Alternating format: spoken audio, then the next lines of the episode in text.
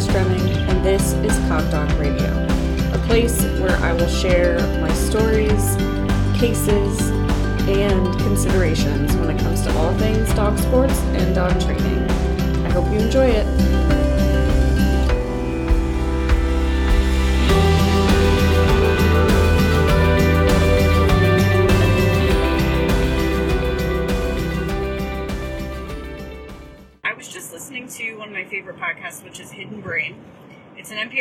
Podcast, and if you haven't heard Hidden Brain, you should probably stop this, go subscribe to Hidden Brain, and then come on back because it's really, really excellent. And this episode that I'm going to reference today is called Check Yourself, and it's about checklists um, of all things. And what it got me thinking about, it got me thinking about a few things, but one of the major parallels that I found with the topics covered in this podcast um, was to my thoughts on course analysis for dog agility. So the podcast covered how the implementation of effective checklists have saved lives in a lot of different areas, but particularly in hospital practices and in flying of airplanes. So, using checklists uh, for pilots to make sure that they cover all their bases and keep everybody safe, and then also checklists to make sure um, that patients are safe from infection and other disasters during hospital stays or during surgery. Uh, were the topic of discussion, and while that might seem like it has absolutely nothing to do with dog agility, you'd be amazed at the fact that, in truth, everything has something to do with dog agility, at least if you ask me. And so it got me really thinking about what I think of as effective course analysis and also effective course execution. So, do I actually sit down and make a checklist every time I analyze a course? I don't, but I have a process that speaks to uh, this checklist idea.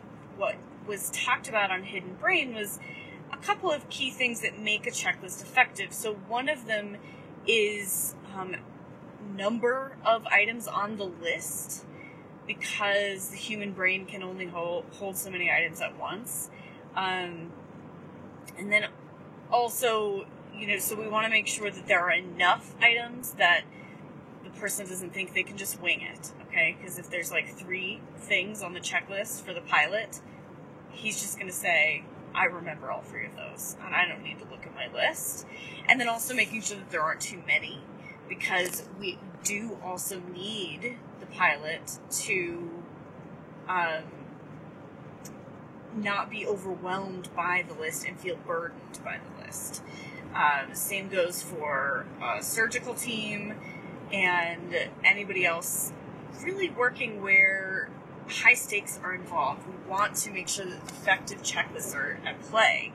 So I have this method um, that I call, I just call it um, points of excellence. So I like to identify what I call points of excellence on course anytime I look at a course.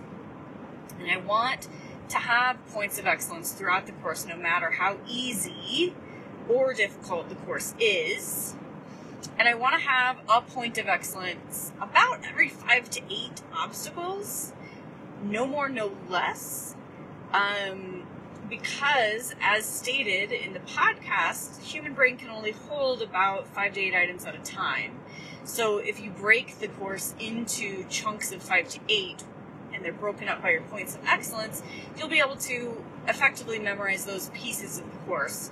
Um, and then before you move on to the next one. So if you've got a 20 obstacle course and you have a point of excellence about every five obstacles, you're looking at four points of excellence that are going to break up this course. And to me, that tends to work really well. So I like about every five obstacles, or I might do, you know, a couple that are sandwiched a little closer, like maybe with two obstacles in between and then I might go 10 obstacles before my next point of excellence. But essentially, I like to look at the course, identify my points of excellence, and then move through the course as if I would move through a checklist. So let's say jumps one through three. And then at three, I've got a point of excellence being decelerate at three. Okay, done. Point of excellence.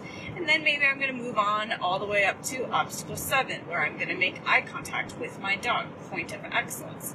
And then I might move through to obstacle 15. And at obstacle 15, I might have decided that my point of excellence was simply to connect and rotate um, to a certain visual barrier for me. So I would say, you know, I'm going to rotate until I see this wing um, in my periphery, and that would be a point of excellence. So basically, and so on and so forth, and whatever your handling system is, or however you uh, train and handle agility, you could have different points of excellence in there. You could have a point of excellence involve a verbal cue, involve a hand cue, um, involve your feet, really anything. Um, I've certainly had points of excellence involve just breathing and making eye contact with my dog. And that could be just on the pause table. That could be on a two on, two off. Um, you know, things like that. But what I then do through the course is I move through my points of excellence like I would move through a checklist. So it's just check, check, check, check, and then we're done. As opposed to trying to think of all 20 obstacles at once, as opposed to trying to think of the Q or any other kind of outcome that I have actually no control over. I'm thinking of something I do have control over, which is hitting all the points on my list. And in my case, those are going to be points of excellence.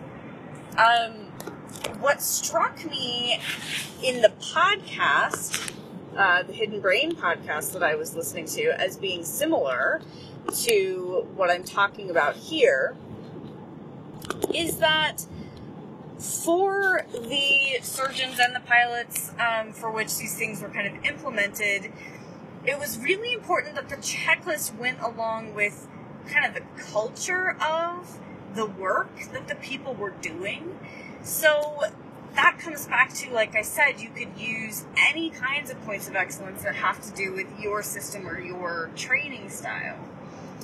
So, you know, if you train a motion based handling system, you might think about um, a specific motion cue that you want to be giving your dog at a specific point, and that could be your point of excellence. If you use a lot of verbal cues or you train a lot of verbal cues, um, again, like I said, those could be involved in your points of excellence. If I said to somebody who competes in NADAC only, um, and they use a lot of big distance handling, if I said to that person to involve a point of excellence that involved um, proximity or close proximity to the dog, as a lot of my points of excellence might, because I tend to handle closer to my dog, that wouldn't make sense for them. And they would probably, you know, want to buck the checklist or buck this idea. So the checklist, in order to be effective for you, has got to fit into the culture of what you're doing as well. So that's really important. So for me, it's about points of excellence. For you, it could be about something else.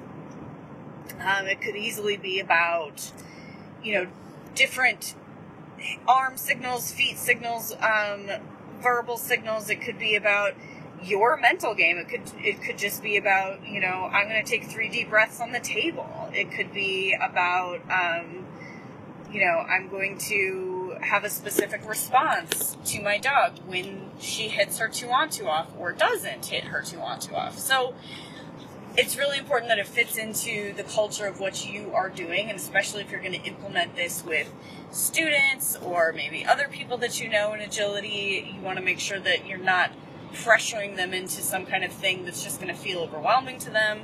Um, it also might not work out so hot for somebody to try to do this if they've already got a system that's working for them. In the case of the pilots and the surgeons that were talked about in the Hidden Brain episode, we're talking about hospitals and um, you know flight operations that wanted to improve, wanted to decrease death, decrease uh, risk taking, and increase success. If you're already winning at a very high level and you know really happy with your current system, I am not going to step in and say you want to adopt this system. Adopting a checklist type system is going to have a lot more to do with um, a person who would actually like to improve. I think most people would like to improve, and so that's you know that's kind of what I think about when I bring these kinds of things up. I don't think there are very many people who don't want to do better at their current sport, but. Um, anyway, I think it's a really interesting podcast. You guys should go listen to it. And you might give this a try the next time you're, you know, at an agility trial or running a course. And if you do, let me know about it. Have a conversation over on the Cog Dog Radio Facebook page. You can find that by searching on Facebook for Cog Dog Radio. And go ahead and just start up a conversation. There's a good community over there, and you guys can talk about it. And I hope to see you over there.